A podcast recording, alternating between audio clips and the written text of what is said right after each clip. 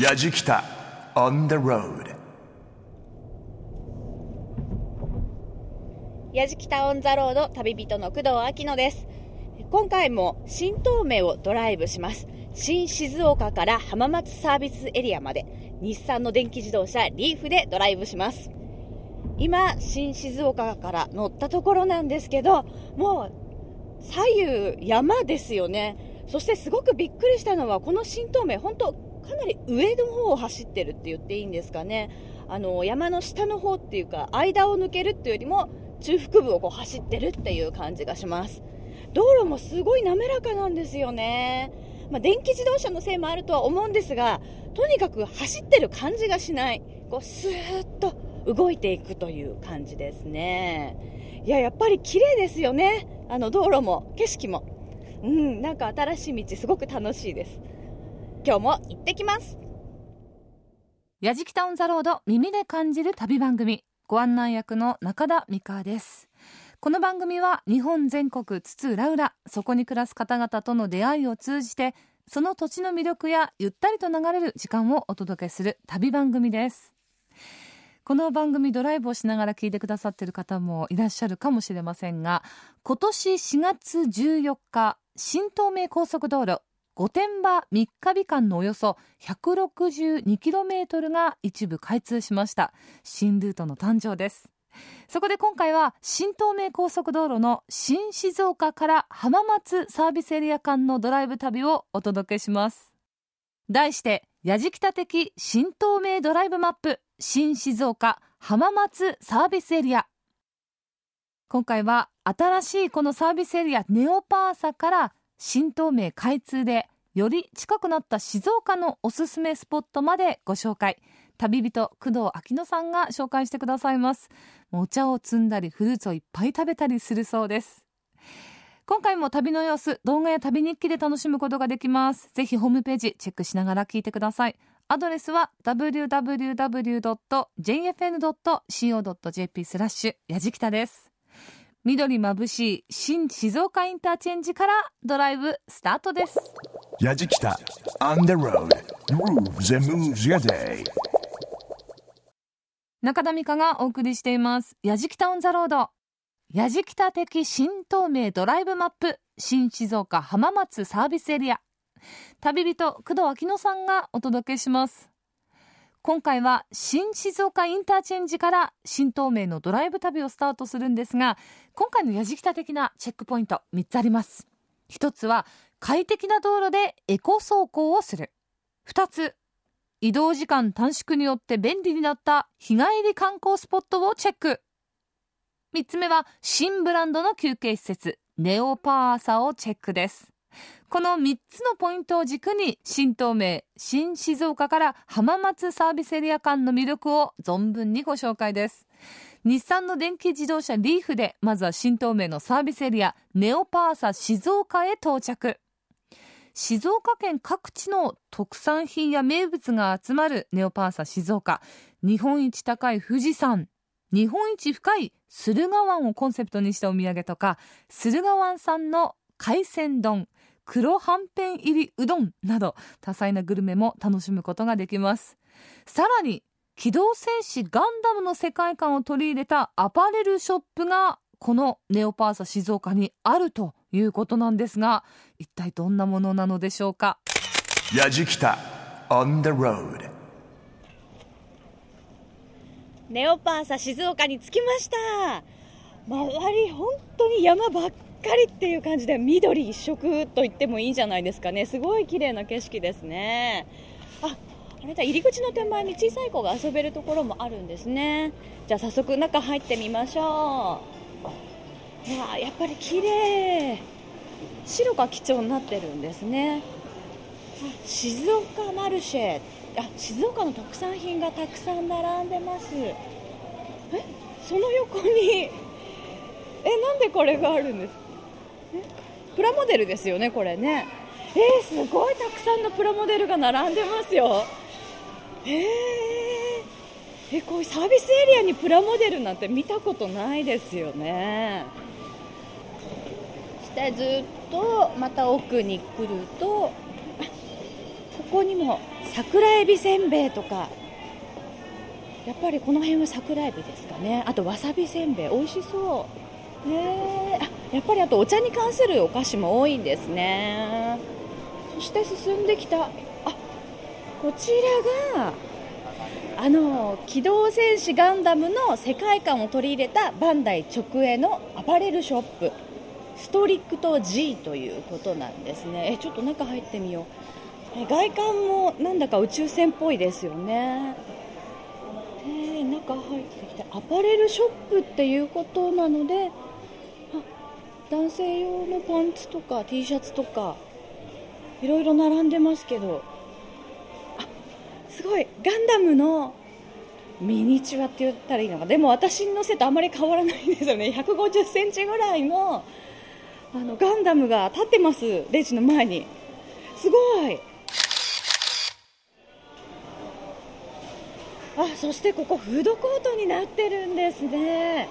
ここ丼屋さんめちゃめちゃ美味しそうですね。すごい。あいろいろあるしどうしようかな。丼。あ名物桜エビ丼ってありますね。やっぱりじゃあ名物に行かないとここはっていうとこでいいかな。決めちゃおっかな。桜エビ大好きなんですよ。駿河丸の桜エビ丼来ました。もうやっぱり駿河湾といえば桜エビですからね。あの本当に美味しそう。綺麗なピンク色ですね。話しながらも私箸抜いてますけど。我慢できないので早速いただきます。おいしい。甘いです。すごいエビの甘みが口の中に広がる。うん。どうしよう。想像以上に美味しい。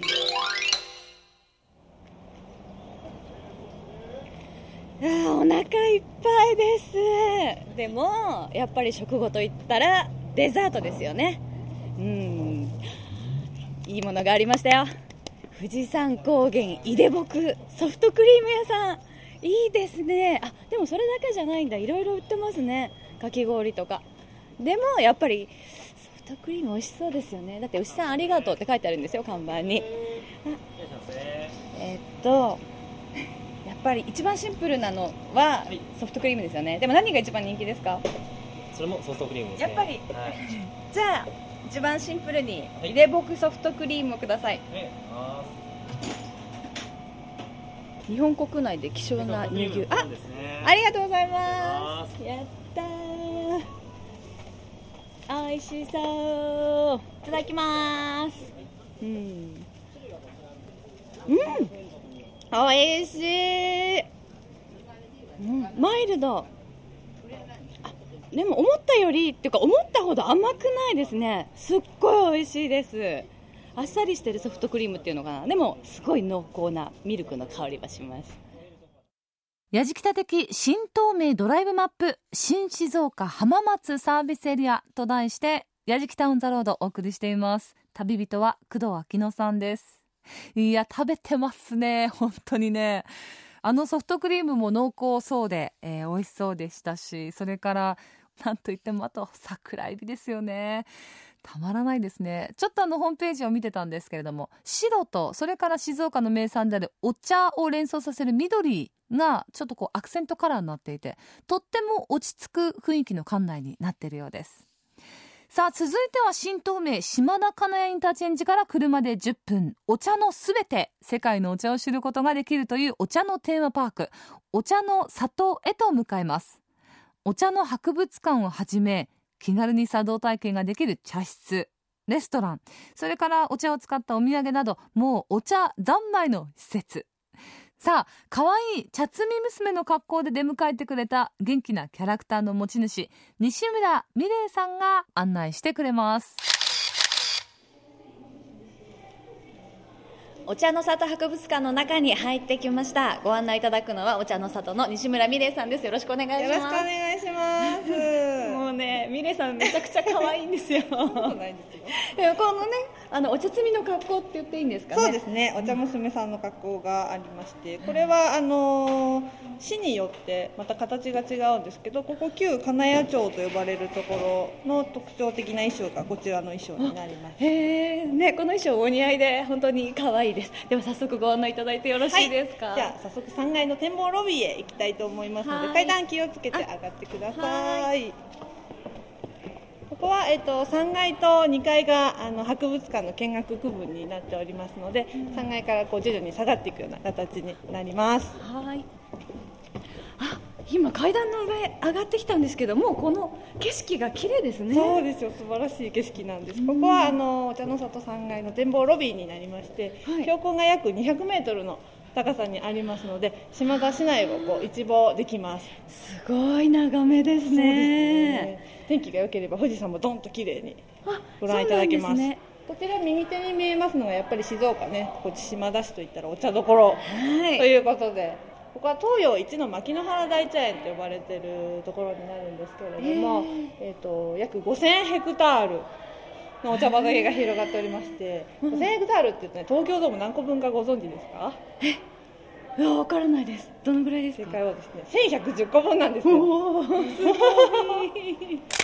やじきた on the road あすごい。なんかこれニーはハオ。あニーハオここはあの中国の上海にあります古神亭という茶館を再現してるんですけどここからはいろんな国の喫茶環境なんかを復元したコーナーがありますのでその国でどのようなお茶が飲まれてるのかっていうのをちょっと紹介していくような形になります。なんか映画の中のセットみたいな感じですね。そうです。ねあの中国ではこういったあの2つで1つになっているセットの茶器を使ってあの、はい。ウーロン茶や紅茶をよく召し上がるそうです。すごくちっちゃな器で浅いのと深いのそうですっていう感じでねすよね。あのこの背の高い方の茶器のことをこう菊香りと書いて門香杯というんですよ。はい。でこちらの背の低い方のものを品名杯と言いまして、はい。この背の高い方に最初にお茶を入れるんですね。でこの背の低い方のお茶碗で蓋をしてこうひっくり返してこう背の低い方のお茶碗に入れ替えるんです。入れ替えるんです。でこちらの背の低い方に入ったお茶を召し上がる。そしてこの背の高い方を菊香りと書いて門香杯なんですけど匂いがこの中に残るので匂いを嗅ぎながら香りを楽しみながらこのお茶を飲むといったあの喫茶環境でやっているそうですね。へえお茶の博物館ということでこれからご案内するフロアはちょっとお茶の歴史についてお勉強していただこうかなと思うんですけはいれども、お勉強いたします。であのお茶がどこから伝わったのかっていうのはご存知ですか？知らないです 一応中国から伝わったんですけれども、あーなるほど。こちらのあの栄える西と書いて栄西さんっていうこの方お坊さんなんですけれどもこの方が一番最初に中国からお茶の苗だったのか木だったのか種だったのかまだちょっとわからない部分謎な部分が多いんですけれどもそれを日本に持ち帰ってきて現在の福岡にうお茶の栽培を始めたことが始まりと言われているそうです。であの一番有名なのはやっぱり千利休さん、はいご存知ですかね。ね。徳川家康とか織田信長があの茶道も務めた方でわびさびというあの美学を持ってた方なんですけれどもあのこの方の孫弟子にあたる方が小堀遠州さんっていう方がいらっしゃるんですけど、はい。後ほど行っていただくお茶室と日本庭園はこの小堀遠州さんが設計したものを復元といった形でお茶の里にあの設計させてもらったんですけれどもはい。ちょっと利休さんとは変わったお茶室の作りになってますのでぜひ楽しみにしていてください、はい。楽しみです。で昔あのずいずいずっころばしで遊んだことありませんか？あります。あの手を丸くしてず指をいずいずっころはいばしってやったことあるんですよね、その茶壺に覆われてとっぴんしゃん抜けたらどんどっこしょっていうフレーズはお茶に関わっておりましてはい。昔江戸時代に宇治から江戸にこうお茶を運ぶお茶壺道中というのが現れまして、はい。すごいあの敬意があるものであの町の人たちは制限がすごいされたんです。このお茶壺道中が通るときはあの田植えをしてはいけないとか煙を上げてはいけないとか外で遊んではいけないとか。へえそういうことがそんなに厳しかったんですそうあねったためにすごい嫌がったんですよねやっぱり。うんで茶壺に覆われてトッピンシャンってこうトッピンシャンっていうのはですねお茶壺道中が来たら家の中にこう隠れてトッピシャンって閉める音をなるほど。表している。で抜けたらどんどこしょっていうのは通り過ぎたらあやれやれってこう外に出ていく。あそういう歌だったんですそうなねんですよ。うーん。昔のそういうね遊び歌の中にもお茶が関係しているっていうのもなかなか面白いですよね。面白いですね。ヤジキタ On the road 博物館から出て今ちょっと離れのようなお部屋に来たんですが、こちらが茶室なんですね。ね。はい。では早速ちょっはい。と風情のあるお庭とこのちょっと一風変わったお茶室なんですけれども、はい。あのデザイン性にこだわってる。うん、なんかすごく一つ一つが凝ってるなっていう感じですもんね。はい。綺麗ですすごく。あの取っ手の引き戸のもののデザインをこちらはひょうたんの形になっていたりとか。本当だ。こちらはあの扇の形になっていたりとか。あそれぞれ違うんですそうねですね。あの可愛いあの模様になってますのでそこの変わった形の模様を探すのもまた面白いですけれども、うん。であの変わっているのが天井の高さがこう徐々に高くなっているあ本当だ。んですけれども。一番低いところ私が背伸びも背伸びじゃちょっと届かないけど でも届きそうなぐらい近いのにその先行くともう全く届かないぐらい高くなって、さらにあお隣の部屋に行くともっとそうですね。高いんですね、はい。昔のお宅でこんなに天井の高い珍しいですよね。でこれは遠近法でこう部屋がこう入った時にバンと広く見えるような作りになっているのとわざとこの,、この押し入れの襖の高さ大きさを変えて一番下が一番大きく広く取ってあって、真ん中は中くらいで一番上が狭いような形になっているのもこう下に安定感を与えて見る人にこう安心感を与えるなるほど。といったような工夫もされています。へかにすごく落ち着くお部屋ですよね。そうですね。うん。こちらお庭もぜひご覧いただきたいと思うんですけどああぞ綺麗。廊下も本当に黒塗りになっていて、そうですね、いいですこね。このお庭は京都の仙洞御所の東のお庭をこう再現しているちょっと縮小した形で再現しているんですけどここも特徴的な部分がありまして、はい。曲線と直線をこう対比させているような作りになってるんですねで中の島がこう曲線をこう描いているのに対して、はい。外の切り石がこう直線にパシンとなっている。であとあのお庭一つで四季を再現する。はい。一番向こうには桜の木が植えてありで真ん中に行くとツツジが植えてあってで一番こっち側にはもみじが植えてあって。でちょっと離れたところはもう閑散とした冬を表現されてるんですす。ね素敵な日本庭園ですよね。そうですね。ここにいるとちょっと時間を忘れてしまうような、ん。時忘れますね間がゆったり流れるうん心地いい気持ちになれますね。中田美香がお送りしています「やじきた on the road」今日のテーマは「やじきた的新東名ドライブマップ。新静岡浜松サービスエリア」旅人は工藤明乃さんですお茶の里でまさにお茶三昧の工藤さん。でもねこの場所素敵ですよね。景色はもう一面にお茶畑が広がっているそうで。で天気が良ければ富士山も眺められる。で世界中の珍しいお茶を楽しむことができますしお茶の歴史も勉強できる。そしてお茶室ですよ。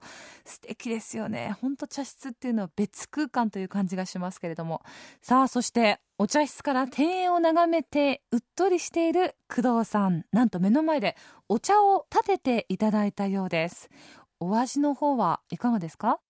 お抹茶の苦味はありますけどすごく甘みもあってお茶の香りがすごく口の中にふわっと広がりますね。はい。いやー当にねお茶室でいただく一服っていうのはまさに格別な思いがありますよね。このお茶の里4月下旬から10月中旬まで目の前に広がるお茶畑でお茶摘み体験もできるそうです。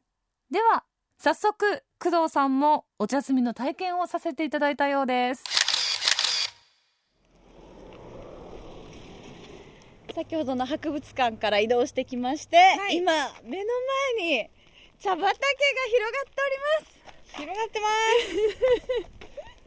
本当にあのー牧之原大茶園なのでお茶畑なんですけれどもお茶畑ばかりが広がってるんですけれども、今日はせっかくなのでお茶の葉っぱを手摘みで摘んでいただきたいと思うんですけはいれども、やってみたいです。見ていただきますとちょっと触ってみてください。はい。どうですか？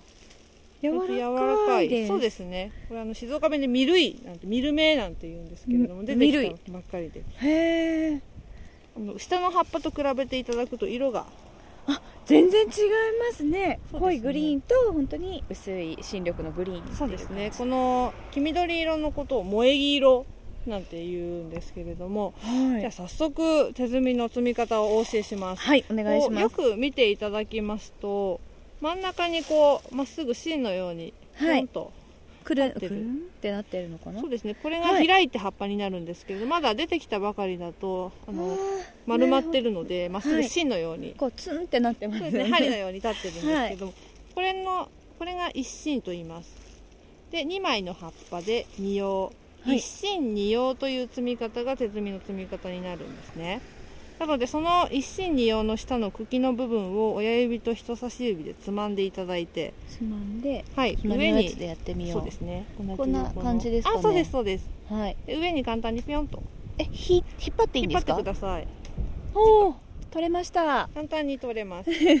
これが一芯二葉の摘み方になりますなんかこの真ん中の芯の部分がこう大きくなって葉っぱになってこのま間から新しい芽が出てくる。また葉っぱになる。といった形になってます。これはあの柔らかくてあの天ぷらにして食べたりなんかするととっても美味しいですよ。えこれは天ぷらで食べるんですか？はい。でここは本当にもう今出てきたばかりの芽になりますので本当に柔らかい芽ですので、ぜひたくさん摘んでみてくださいいいですか？わはい。ーい。でこのワンあそうよく探しあそうですそうです。あこういうの。をへえ見つけるの早いですね。上手です。え本当ですか、うまいです。Yajikita on the road. Grooves and moves your day. 中田美香がお送りしています「やじきた on the road」今回のテーマは「やじきた的新東名ドライブマップ」新静岡浜松サービスエリア。旅人の工藤明乃さんが新東名ドライブを満喫しています。さあお茶で癒された工藤さんですが再び新東名島田金谷インターに乗りまして浜松浜北インターチェンジを降りて20分。浜松フルーツパークにやってきました。ネオパーサ浜松のスマートインターチェンジを使うと5分で着きます。この浜松フルーツパークみかんぶどうパパイヤマンゴーまでさまざまな果物160種およそ4300本が揃っていてレストランやアミューズメント施設も充実しています。そして目玉は何といっても旬の果物収穫体験。この時期はどんな果物が収穫できるんですかね。浜松フルーツパーク坂下真由美さんに園内をご案内いただきました。この中がどのようになっているのかご紹介いただきたいと思います。フルーツパークの坂下真由美さんです。よろしくお願いします。よろしくお願いします。このフルーツパークはどういった施設になるんですか？はい、あの浜名湖の北側のあたりっていうのはもともと果樹栽培が盛んな土地でして、まあ、その果樹栽培の振興を図るためにフルーツパークができたわけなんですが、はい。えーとですね、東京ドーム9個分という敷地の中に温帯から熱帯で育つ果樹160種4300本を栽培する農業公園なんです。えー、そんなにたくさんあるんですか？そうなんですよ。もう熱帯とは熱帯の植物だけで80種類育てています。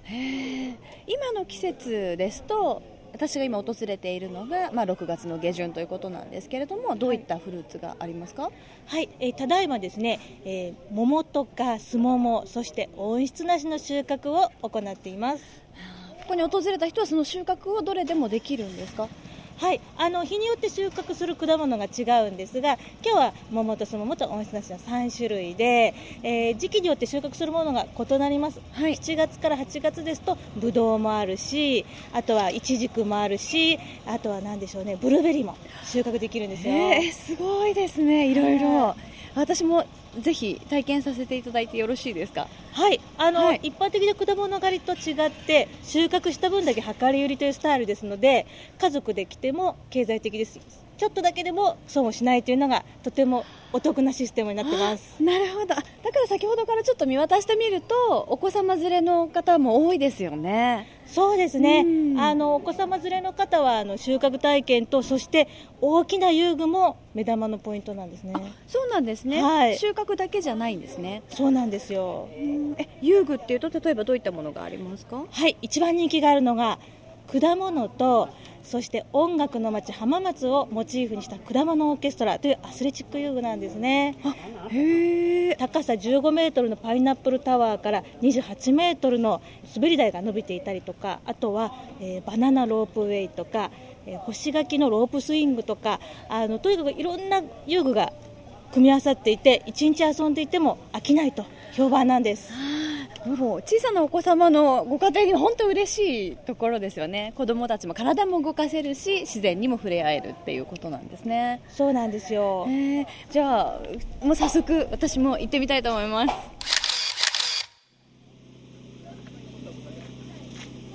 先ほどの入り口から移動してきたんですけど、はい。本当に広いですね。そうですね。もう歩いて回るとかなりきついです。そうですね、はい。まあ、途中本当に梅とか、ん。あとリンゴ、はい。柿、梨いろいろありましたけれども、はい。こちらは何が？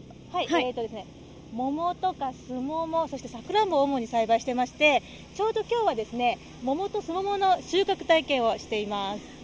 そえではこちらで桃とすももが収穫できるんですね。そうなんですへよーあでは早速中に入ってみたいんですけど、い、いですか？どうぞ。ご案内します。はい。あ本当園内も家族連れの方とか、はい。あとはカップルでいらっしゃってる方もたくさんいらっしゃるんですね。そうですね。桃とかすももは刃物を使わなくても収穫できるとっていうのとあと割と枝の位置が低いので小さなお子様でも楽しんでいただけるんですね。熟した果物を取るっていうのがはい。本当楽しいですよね。あの楽しいんだ。子供でもやっぱりあの、はい。取るのが楽しいって子もいっぱいいますよ。そうですよね。普段取ることもないのでやっぱりその体験がさらにこうワクワク感をかきたててくれるんでしょうね。そうですね、うん。こう自分で取ったものを食べるっていうのがまたさらに楽しくて美味しいとうんいうことじゃないでしょうか。はい、えー私も取ってみたいんですけど、はい。はい、どういったものを収穫すればいいですか？はい、今日はですねメスレーというスモモの収穫をしていましてこうなるべく全体が赤く色づいているものが熟してて甘くて美味しいです。はい、あじゃあちょっと赤いの探してみます。あありましたね。この赤いのとかはそうですか？そうです。今赤くなってるのがメスレーという品種ですね。こちらがすももで赤く熟している方がやはり甘みが増すというか。そうですね。あの完熟してて甘くて美味しいはずです。はい。これとかいいんじゃないかな。ちょっと取りづらいかもしれない。これですね。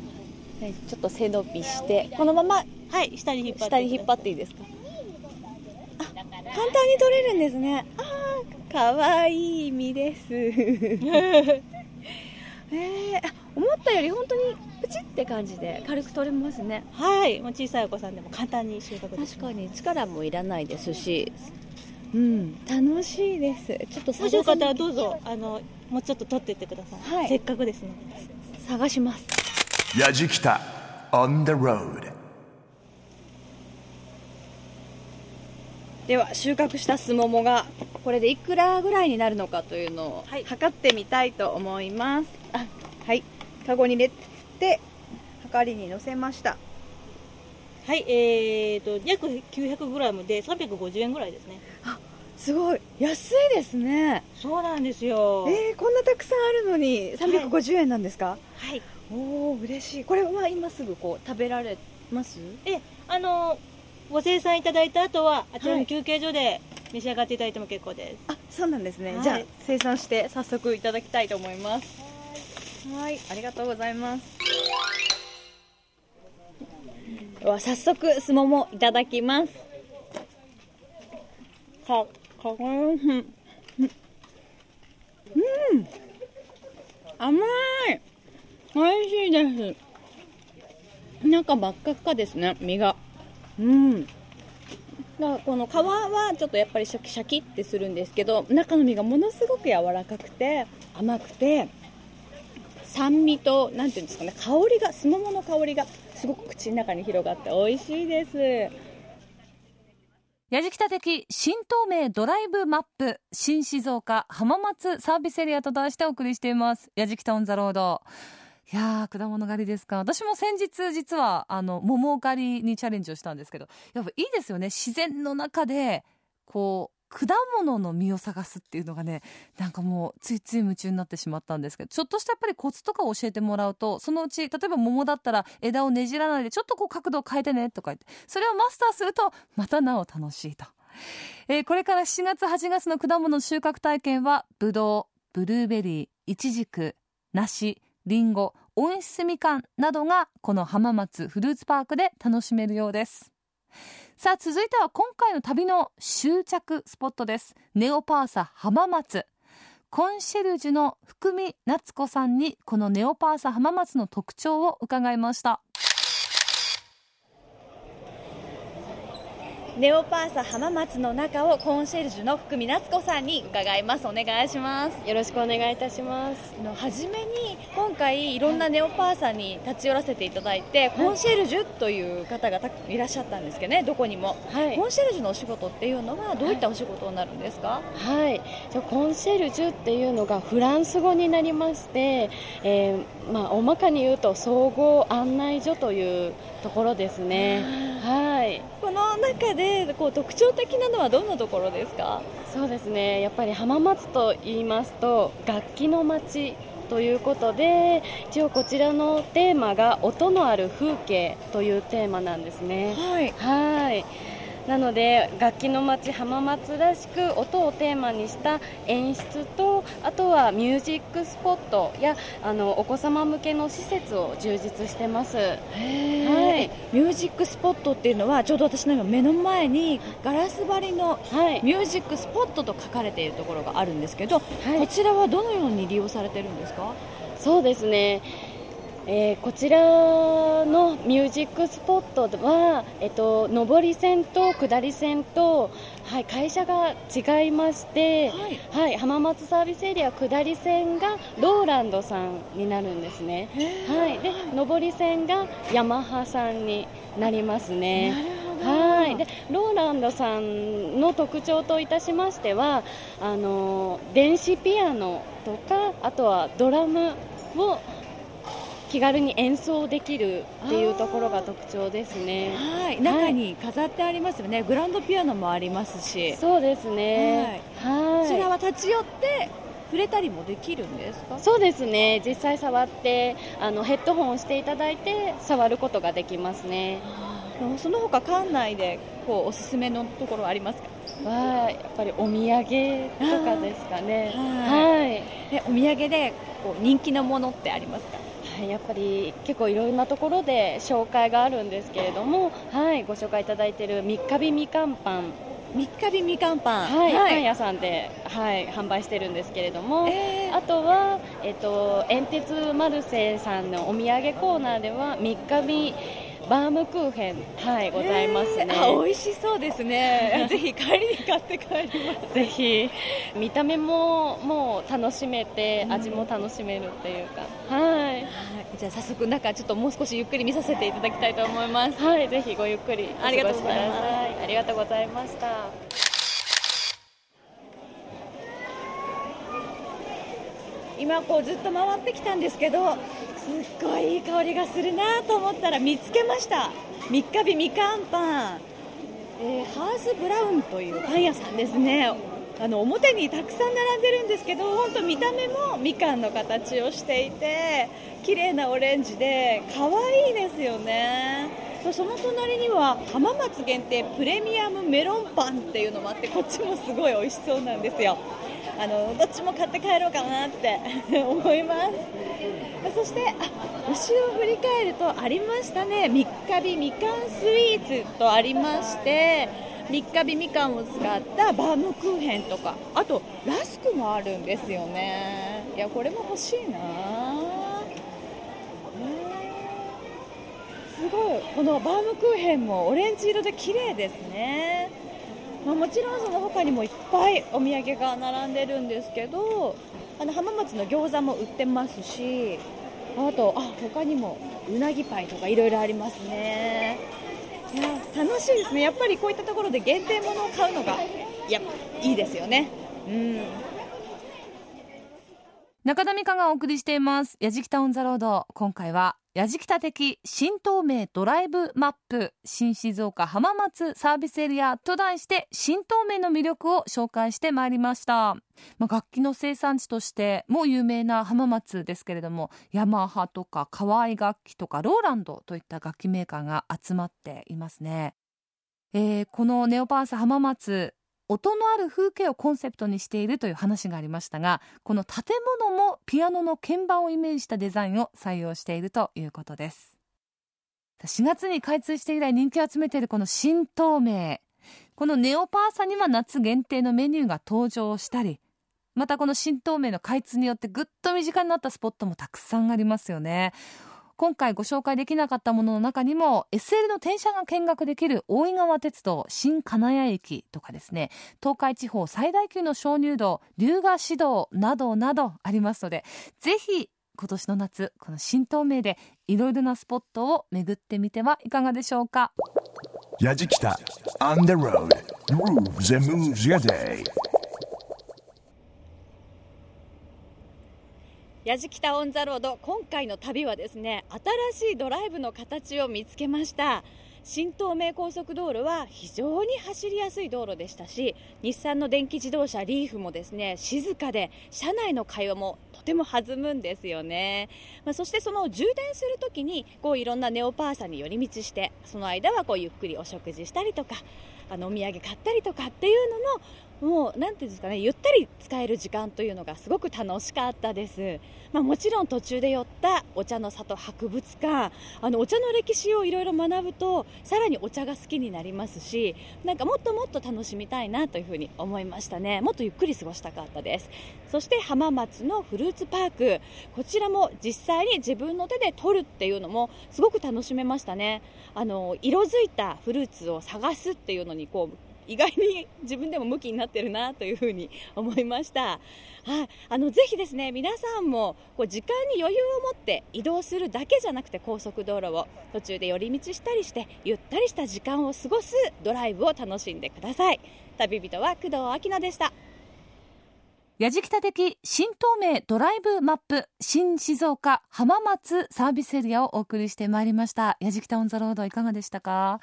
番組のオープニングでドライバーの方多いと思いますというお話をねちょっとさせていただきましたがこの「やじきたオン・ザ・ロード」お聞きの方やっぱり長い長いドライブの旅をする場合っていうのは走りやすさはポイント大きいですよね。この新東名ぜひ走っていただきたいなと思います。道も綺麗ですしね走りやすいエコドライブが可能ということでぜひこのやじきたポッドキャストをお供に連れてってあげてください。寄り道をするのに魅力的なスポットも盛りだくさん。家族で友達でそして恋人同士いいんじゃないですか？えー、ポッドキャストはホームページから配信していますのでぜひチェックをしてみてください。アドレスは www.jfn.co.jp スラッシュやじきたです。